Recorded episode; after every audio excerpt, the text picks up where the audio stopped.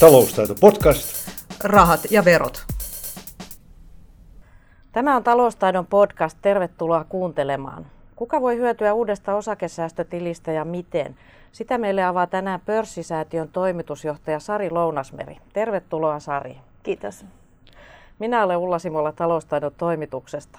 Sari, eduskunta hyväksyi maaliskuussa osakesäästötiliä koskevat lait. Sä olet pitkään ja uutterasti puhunut osakesäästötilin puolesta, että miltä nyt tuntuu? Hyvältä tuntuu. Kyllä mielestäni tämä on merkittävä askel osakesäästämisen edistämiseksi, että on poliittisesti tehty tämmöinen päätös, että halutaan edistää sitä, että ihmiset säästää, sijoittaa ja omistaa osakkeita. No lakien mukaan näitä tilejä voidaan ruveta avaamaan vuoden 2020 alusta, mutta voisiko jokin vielä estää tilien käyttöönoton? Onneksi on epätodennäköistä, että meillä on yleensä ollut sellainen tapa Suomessa, että seuraava hallitus ei lähde purkamaan kaikkia edellisen eduskunnan aikana tehtyjä päätöksiä, ja sikäli pitäisin siis onneksi epätodennäköisenä sitä, että tätä nyt lähdettäisiin purkamaan. Totta kai tässä nyt muodostetaan uutta hallitusta ja nähdään, mikä heidän hallitusohjelma on, mutta tota, täytyy muistaa, että kuitenkin ottaa useimmat, useat näistä eduskuntapuolueista, muutkin kuin edellinen hallitus, niin äänesti kuitenkin tämän vaihtoehdon puolesta, että, että sikäli pitäisin sitä nyt kuitenkin melko varmana, että, että edetään tämän ota, päätetyn lainsäädännön mukaisesti. No kertoisitko sitten lyhyesti, että mikä tämä osakesäästötili on? No kyseessä on tili, mihin voi siirtää vain rahaa, ja tilillä voi pitää joko rahaa tai sitten sitä rahaa voisi ottaa pörssiosakkeisiin. Eli pörssiyhtiöiden tai First Note listan yritysten osakkeita voi Siinä on myös siellä... First Joo, mukana. Kyllä. Joo. Et nämä molemmat, molemmat on siellä sisällä, mutta sitten ei muita omistuskohteita. Sitten, se, sitten on rajoitettu sitä rahaa, kuinka paljon rahaa sinne voi laittaa, eli voi korkeintaan 50 000 euroa laittaa sisään, mutta siellä tilin sisällä se summa voi kasvaa kuinka suureksi vaan. Ja se idea, miten siinä halutaan kannustaa tähän, että mikä siinä on sitten se tota, jippo ikään kuin on se, että siellä tilin sisällä osingoista ja myyntivoitoista ei makseta veroa, vaan se vero maksetaan kyllä, mutta tässä on lykkääntymishyöty ikään kuin, että se maksetaan vasta siinä vaiheessa, kun rahaa nostetaan täältä tililtä ulos. Eli sille summalle, mikä yleensä on joutunut esimerkiksi osingoista heti maksamaan veroa, niin sen saa kasvamaan Kyllä. uusissa sijoituksissa siellä tilillä. Näin on. Ja sittenhän se ei kasva, jos se vaan jää käteiseksi sinne tilille. Se on just niin, että sen takia tietysti se kannattaa ehdottomasti sijoittaa siellä uudestaan, niin silloin voi saada sille koko summalle niin kuin korkoa korolle, että se kasvaa siellä. Sitten jos aina, aina vaan sijoittaa, niin saamansa osingot uudestaan siellä, niin ja sitten koko ajan se koko summa kasvaa, niin silloin jos omistaa pitkään, sijoittaa niitä osinkoja uudestaan, niin silloin tästä ikään kuin pääsee hyötymään sitten tästä verotuksen lykkääntymisestä. Ja sitten pääomatulovero maksetaan sitten tuotoista siinä vaiheessa, kun niitä rahoja sieltä aikanaan nostetaan ulos. Saako ulkomaisiin osakkeisiin sijoittaa tilille? Saa. Tässä ei ole mitään tota, rajoitusta siihen, minkä, kansal- minkä maalaisia ne osakkeet on, mutta kuitenkin käytännössä sen suurimman hyödyn saa näin suomalaisten osakkeiden osalta. Että tota, näissä ulkomaisissa, jos sinne ulkomaille on maksettu jotain lähdeveroa, niin, niin silloin se vero on maksettu. Toki sitä tota, silloin huomioidaan tietysti se siinä summassa, mutta Suomen valtio ei sinänsä maksa sitä veroa mitenkään takaisin sille mm. sijoittajalle, että, että silloin sitä ei voi koko sitä osinkomäärää sijoittaa, vaan ikään kuin tietty osa on sitten jo mennyt sinne ulkomaille lähdeverona. Mikä se suurin hyöty sun mielestä säästäjälle tässä on? Tai miten voisi kuvailla sitä hyödyn suuruutta?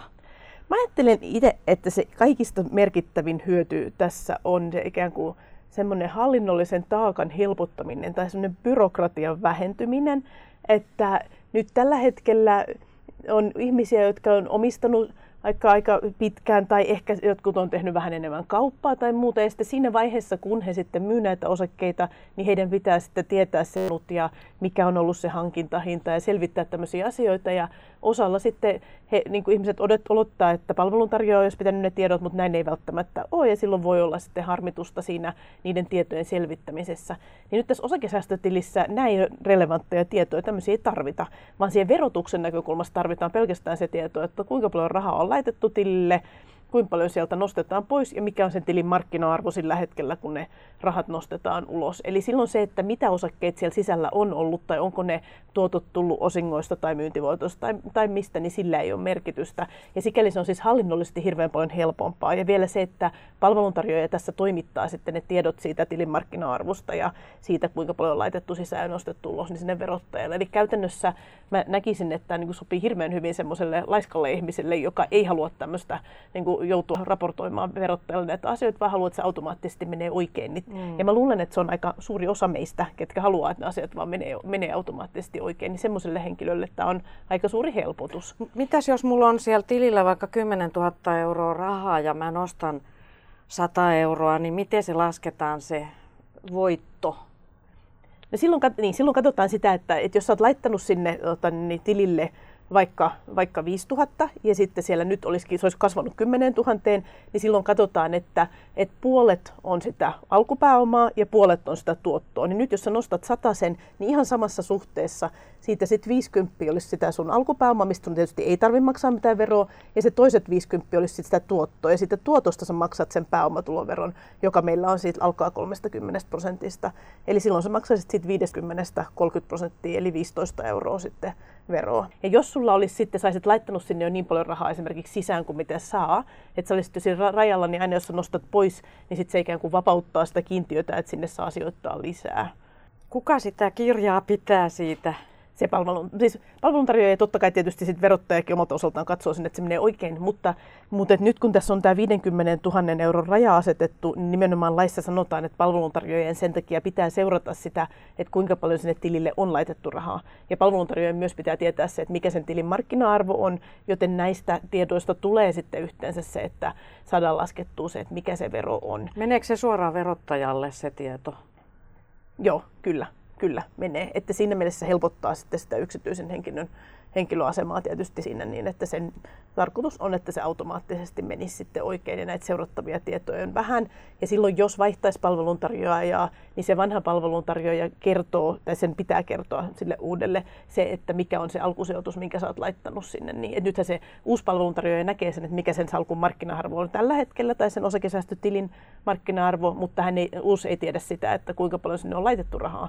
Mutta se vanha palveluntarjoajan pitää kertoa se lain mukaan uudelle sitten, että se tieto siirtyy siinä eteenpäin. Että sikäli tämän niin kuin pitäisi olla siinä mielessä helpotus nykyiseen verrattuna, että sijoittajien verotushan on ihanaa, mutta siihen ei tarvitse kaikkeen perehtyä niin paljon, vaan tässä voi oikeasti keskittyä siihen sijoittamiseen. Et miettiä sitä, että mitkä on niitä fiksuja sijoituspäätöksiä, mitä, mitä osakkeita mä siellä tilillä haluan omistaa, haluanko mä vaihtaa niitä, milloin mä haluan vaihtaa niitä, miten ne osingot uudelleen sijoitetaan ja tämmöiset asiat, niin tavallaan niihin voi keskittyä. Ei tarvitse sillä tavalla keskittyä miettimään sitä verotusta. Miten sitä korkoa korolle vaikutuksen merkitystä tai suuruutta voisi kuvata? Kuinka tärkeää se on?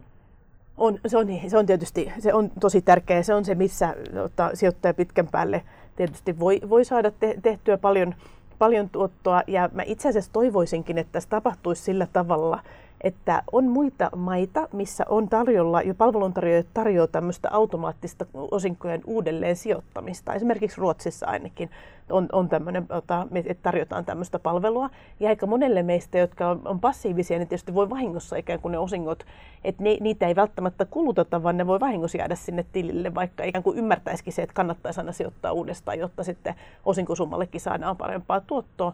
Niin silloin, jos olisi tämmöinen, että automaattisesti voisi ikään kuin sanoa, että haluaisi tällaista palvelua, niin silloinhan se tietysti vielä entisestään helpottaisi sitä. Et me ollaan tehty kyselyjä ja kysytty yksityissijoittajat, että miten osingoille yleensä tehdään, niin yleisin vastaus on se, että ne sijoitetaan takaisin osakemarkkinoille, mutta sijoitetaan eri yhtiön Joo. osakkeisiin. Onko tämä Ruotsin esimerkiksi semmoinen, että ne menee sitten aina sen saman yhtiön Joo, osakkeisiin? no siinä kieltämättä ne on sillä tavalla, että ne on sen saman yhtiön osakkeisiin sitten, mutta kyllähän sekin toki niin kuin tarv- varmasti montaa helpottaisi. Sitten tietysti vaan täytyisi sitten itse halutessaan tehdä ikään kuin sit myymällä se vaihto siellä. Mutta eikö se ole ihan mahdollista, että meille kun tulee nyt näitä palveluntarjoajia tähän osaketiliin, niin nekin voisi tarjota tämmöistä? Se olisi tosi hienoa ja mä aikaisemmin kun olen kysellyt sitä, että, miksi, että meillä ei ole tämmöistä palvelua, niin on sanottu, että se johtuu siitä, että kun siitä menee se vero välistä, niin sitä ei voi ikään kuin sijoittaa sitä koko summaa, niin, tavalla, niin että se jotenkin olisi niin kuin se syy, miksi ei ole haluttu sitten tämmöistä lähteä tarjoamaan. Nyt ainakaan tätä kitkaa ikään kuin siinä ei olisi, vaan että kun osinkosumma tulee ja jos saat sen osinkoon, niin sen koko sen pystyy sijoittamaan uudestaan. Että nyt tällä hetkellähän et kun, et jos me ajatellaan, että se osinkoverotus on, niin kuin, että pääomatulovero alhaisimmillaan se 30 prosenttia, osingot on 85 prosenttisesti pääomatulovero alasi, eli osinkovero on 25,5 prosenttia. Niin nyt se ero on se, että sijoitetaan me se satane uudestaan kokonaan vai sijoitetaan me 74,5 euroa ikään kuin uudestaan. Et onhan siinä iso ero, että kumpaa summaa sijoittaa. Mutta nyt se riippuu siitä, kuinka isoja osinkotuottoja me saadaan, että kuinka monessa vuodessa tämä osakesäästötili sitten kannattaa verrattuna siihen suoraan sijoittamiseen. Et jos on sellainen ihminen, joka ajattelee, että hän aina haluaa ne osinkorahat suoraan kulutukseen, niin hänen ei kannata käyttää mm. osakesäästötiliä, koska osakesäästötilin kautta hän ei saa sitä ikään kuin osinkoverohuojennusta sitä, että ne on vain 85 prosenttisesti verollisia, vaan sieltä hän joutuu maksamaan sit koko pääomatuloveron. Et sitä kautta ei kannata kierrättää osinkoja, jos aikoo ne heti ottaa käyttöön. Mutta sitten jos aikoo pitää ne siellä tilillä, niin jos on sillä tavalla, me ollaan sitä sitten, tai on vähän laskeskellut, että, että jos on niin, että meillä olisi niin, kuin niin hieno osinkotuotto kuin vaikka 10 prosenttia, niin silloin viidessä vuodessa ikään kuin sitten no, tämä olisi kannattavaa, että jos viiden vuoden jälkeen ottaa ulos sieltä osinko osakesäästötililtä ne osingot, niin sitten ikään kuin olisi samassa sinne viiden vuoden jälkeen samassa tilanteessa kuin se, että suoraan Se on kyllä aika paljon tämä 10 prosenttia. On. Sitten jos se olisi 5 prosenttia, niin sitten tavallaan täytyisi, tarvittaisiin 10 vuotta. Joo. No johtaako toi siihen, että, että tämä on enemmän niin kuin nuoren ihmisen kuin vanhemman ihmisen väline? No mä luulen, että on ainakin semmoista, jotka on nyt niin kuin niin kuin ikään kuin aloittamassa, koska tähän saa laittaa vain rahaa, että niitä nykyisiä omistuksia ei saa siirtää, niin mä luulen, että ne, ketkä nyt aloittaa, ketkä on nuoria, kenellä on pitkä aikahorisontti, niin varmasti heille, heidän ei tarvitse edes perehtyä siihen meidän nykymaailmaan, että he voivat vaan suoraan käyttää tämmöistä osakesäästötiliä. Että mä luulen, että moni niin kuin nuori aikuinen varmasti lähtee tämmöistä käyttää. Voi olla, että moni ehkä lapsilleen suunnittelee tällaista tiliä, että ne on ikään kuin aika helppoja sanoa, että ne joka tapauksessa kannattaa. Sitten mä kyllä sanon, että kyllä niin kuin, tota, vanhemmallekin ihmiselle, joka sitten niin kuin on sijoittamassa uusia, tavallaan, että kenellä se kiertyy sitten säästöjä ja on uutta rahaa sijoittamassa, niin varmasti tämä niin kuin sitä hallinnollista taakkaa helpottaa kyllä, että ei tarvitse sitten niistä asioista murehtia, että kyllä meistä tietysti niin kuin aikuisistakin monella kuitenkin se omistusaika sitten siihen kymmenen vuoteen helposti voi kuitenkin tulla, että, että jos on ikään kuin tietää, että ei ole sillä tavalla, että niitä osinkoja koko ajan ottaisi ulos, niin silloin voi, voi myös olla niin, että, että, tota, että, että voi, voi kokea tämän helpompana. Onko tämä, tässä sellaista riskiä sitten, että tehdään uusia poliittisia päätöksiä, jolloin tämä systeemi muuttuu muutaman vuoden päästä, kuten on käynyt esimerkiksi eläkevakuutuksille? No mä näkisin, että tässä on se hyvä puoli, että nyt, että sikäli vaikka me oltaisiin tajuttu tämä aikaisemmin voimaan, niin itse asiassa se vuodenvaihde on siinä mielessä hyvä aika, että me nähdään nyt kesällä, minkälainen hallitusohjelma tulee, ja tiedetään aika hyvin, että mitä neljäksi vuodeksi suunnilleen on suunnitelmissa. Et siinä vaiheessa mun mielestä voi ajatella, että siinä on kuitenkin jo tietyn mittainen jatkuvuus. Ja mä luulen, että esimerkiksi PS-tili, missä tapahtui sillä tavalla, että siinä muutettiin niitä sääntöjä ja sitten sitä tilistä ei oltu ollenkaan kiinnostuneita, niin se toimii kyllä hyvänä varoittavana esimerkkinä. Et, et tässä tilissä ei ole semmoisia, mitä oli, esimerkiksi siinä PS-tilissä on ne ikärajat mm. olemassa, mitä sitten, mitkä oli ne, mitä siinä eniten muutettiin, niin tässä tilissähän ei ole mitään semmoisia ikä- tai aikarajoituksia. Ja yleensä on niin, että usein sitten kesken semmoisia uusia elementtejä ei tuoda, vaan enemmän ne muutokset, mitä ollaan nähty muissakin, on se, että niitä olemassa olevia parametreja sitten muutetaan ja kiristetään. Niin tässä sikäli semmoisia valmiita parametreja ei kuitenkaan ole prosentteina muuta kuin se 50 000 euroa ja sitten meillä on tota, niin se normaali pääomatuloveroaste, joka sitten kulkee sen ihan kaiken pääomatuloverotuksen kanssa. Että jos se kokonaisuus muuttuu, niin sitten tietysti tässäkin muuttuu. Mutta sinänsä hyvä on se, että se ei ole enempää semmoisia omia tiettyjä vipuja, mitä sitten voitaisiin lähteä kääntelemään. Se, mikä tässä askarruttaa, on, että tappioita ei saa vähentää ennen kuin se koko tili lopetetaan. Eikö se ole haitta?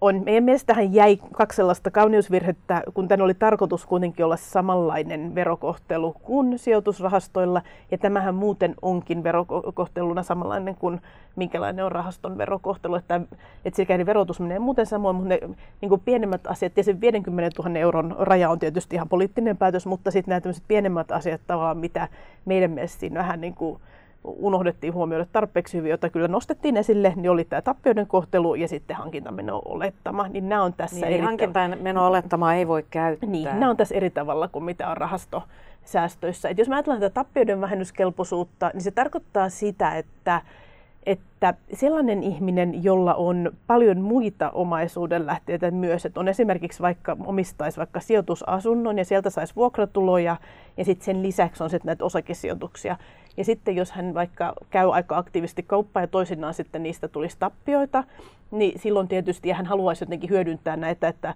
vuokratuloja vastaan sitten näitä osakesijoitusta ja tappioita hyödyntää, niin silloin hänen ehkä kannattaisi mieluummin omistaa suoraan. Nyt tässä osakesäästötilin kautta se tappioiden hyödyntäminen tarkoittaa sitä, että se tili pitää sulkea. Et siinä vaiheessa, kun se tili suljetaan, niin silloin saa hyödyntää ne tappiot kyllä. Johtaako tämä sitten siihen, että ihmiset sulkee niitä tilejä? Hyödyntääkseen ne tappiot? Niin näin, näin me ainakin siinä valmisteluvaiheessa tuotiin esille, että meidän mielestä se johtaa siihen, niin sehän ei ole nyt sitten mitenkään kiellettyä, mutta sehän on ihan pöhköä. Siinä ei tietysti ole, ole mitään, mitään järkeä, että näin, näin tapahtuu. Mä uskon silti, että silloin taas sellainen, kenellä varallisuus on lähinnä omassa kodissa ja sitten on sen lisäksi osakesijoituksia, niin tämmöiselle henkilöllähän tietysti se, että siellä tilin sisällähän ne voitot ja tappiot ikään kuin menee, menee päittäin, että, tota, että hänelle sitten ehkä ei ole niin suurta merkitystä, että ei olisi niin paljon semmoista, että olisi niin suuri halu ikään kuin hyödyntää niitä tappioita. Sitten ja totta kai sitten, jos se koko tili on tappiolla, niin silloin tietysti voi olla, että, että voi ajatellakin, että se on ok lakkauttaa ja ikään kuin sitten hetken päästä aloittaa, aloittaa uudestaan. Mä en tietysti toivoisi sitä, että musta olisi järkevämpi, että ihminen voisi vaan aina, aina sitä jatkaa, että meillä ei olisi tämmöistä turhaa kannustinta siihen tilin lopettamiseen. No entä se hankintameno-olettama, kun sehän tarkoittaa sitä, että verotettavaa voittoa laskettaessa ei käytetä todellista hankintamenoa, vaan vähennetään tietty prosenttimäärä omistusajan mukaan. Niin kärsiikö pitkäaikaiset omistajat siitä, että tätä hankintameno-olettamaa ei voi nyt käyttää? Niin, no erityisesti silloin, jos meille tulisi sillä tavalla, että tulisi nykyistä korkeampi inflaatio, niin silloin se olisi erityisen epäreilua. Että sitä vartenhan se hankintameno olettama on suunniteltu, että, että joka tapauksessa kun pitkään omistaa, niin siinä osa siitä arvon noususta on ihan inflaatiota ja sen takia on keksitty tämmöinen instrumentti, että varmistettaisiin ikään kuin, että kukaan ei päädy pelkästään sitä inflaatiosta maksamaan veroa. Mä veikkaan, että, että nämä molemmatkin asiat on semmoisia, että pidemmällä tähtäimellä ehkä voidaan vielä yrittää uudelleen tarkastella mun oletus on se, että kuitenkin nyt tämä seuraava hallitus, niin kuin oletan ja tavallaan melkein toivonkin, että he ei niin kuin nyt tähän osakesäästötilirakenteeseen puutu millään, millään tavalla, mutta kyllä mä luulen, että jos meille semmoinen hyperinflaatio tänne iskisi, niin varmaan siinä vaiheessa sitten niin huomattaisiin se, että ei ole ollut tarkoituksenmukaista, että tästä on ikään kuin unohtunut se. Mä luulen, että se on liittynyt siihen, että nyt tällä hetkellä on niin kovin alhainen inflaatio kuitenkin, että sitä ei ole sitten nähty, että se olisi sitä kautta hirveän suuri ongelma, että on ajateltu, että sitten jos tulee jotain verotettavaa, niin se on ihan aitoa arvon nousua. Mitä muita mahdollisia miinuksia näiden lisäksi näet tässä tilissä? No, mä luulen, että nämä on ehkä ne, ne, ehkä on niin ne asiat, mitä, mihin kannattaa kiinnittää, kiinnittää huomiota ja tavallaan tiedostaa, mutta se, että eihän tämä sellainen vankila että kyllähän tästä sitten kuitenkin aina niitä rahoja saa sieltä pois nostettua ja pääsee, pääsee, pääsee niin kuin poiskin, että et, mutta et miettii lähinnä sitä, että miten itse käyttää niitä osinkoja. Et jos vastaus on se, että aina käytän ne heti, niin sitten sun suora omistaminen on parempi. Jos on taas se, että haluan sijoittaa ne uudestaan, niin sitten tämä osakesäästötili voi olla houkutteleva. Sitten miettii sitä omaa omistusaikaa.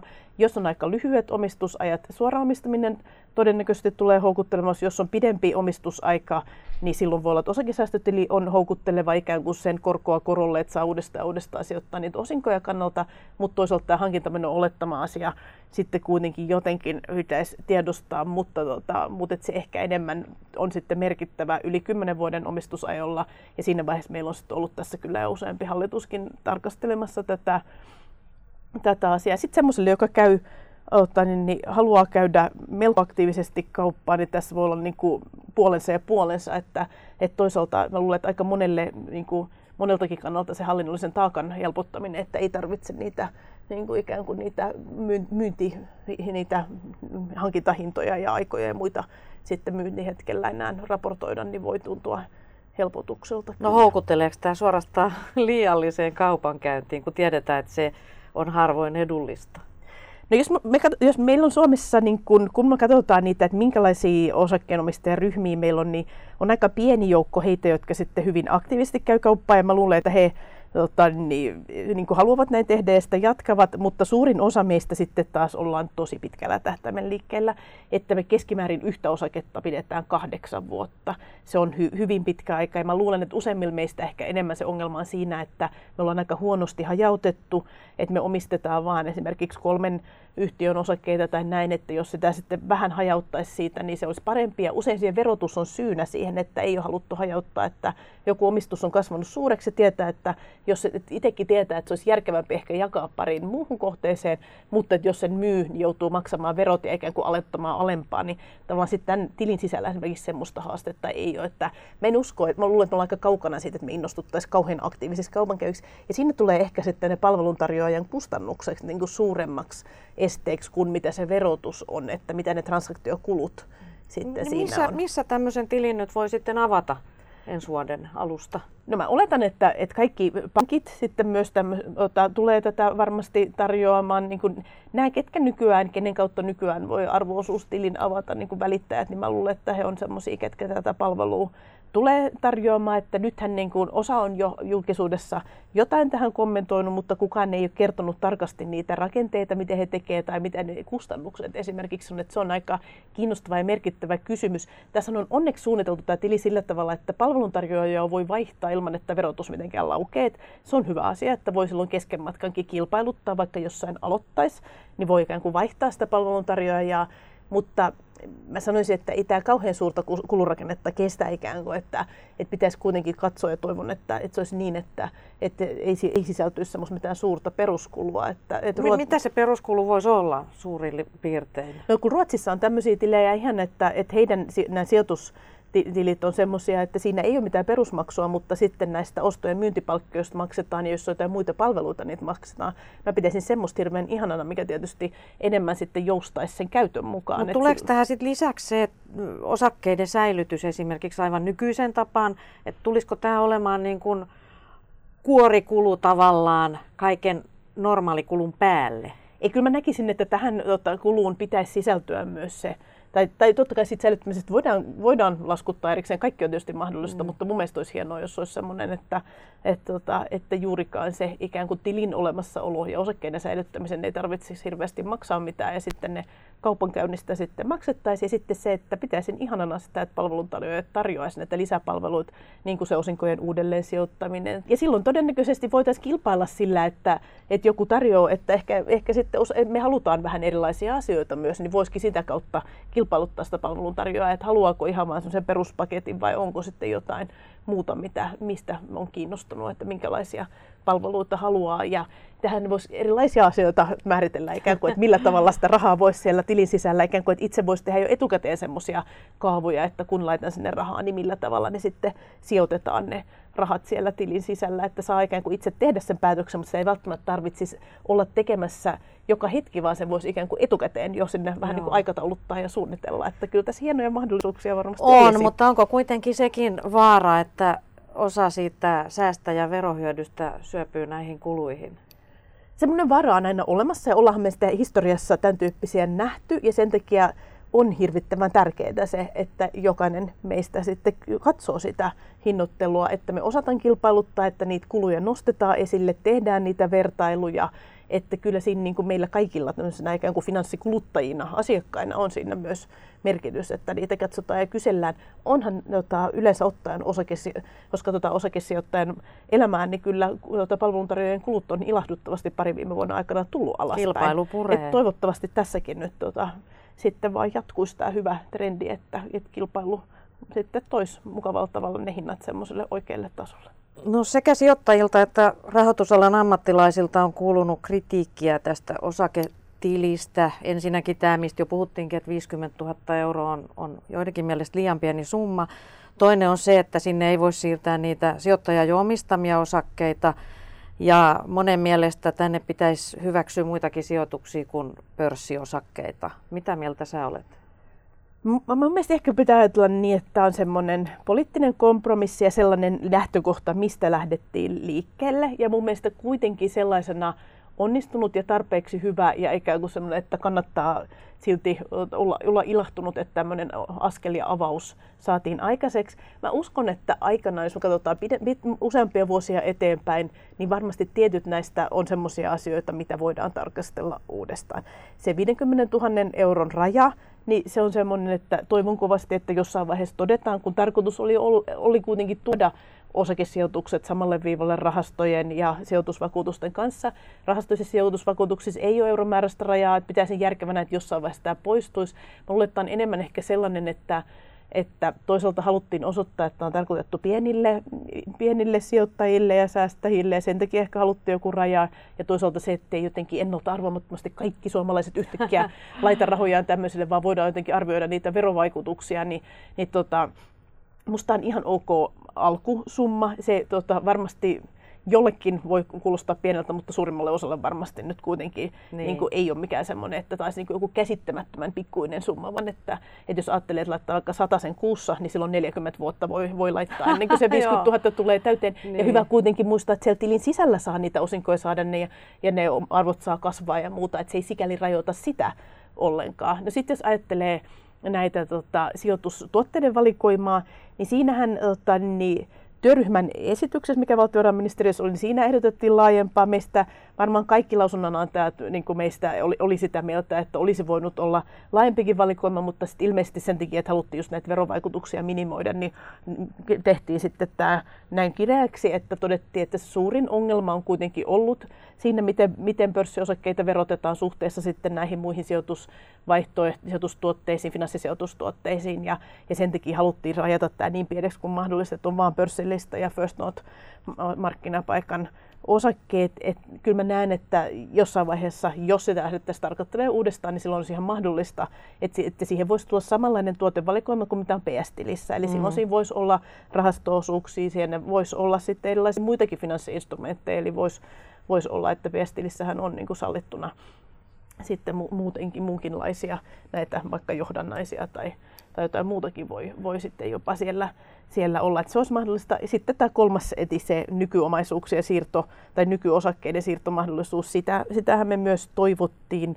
No nythän on jännittävää nähdä sitten moniko ryntää heti vuodenvaihteessa avaamaan osaketiliä, kun osakesijoittamisessahan on yksi vaikea puoli ollut tämä verotus ja byrokratia tavallaan, mutta toinenhan on se ikuisuusongelma, että mitä yhtiöitä.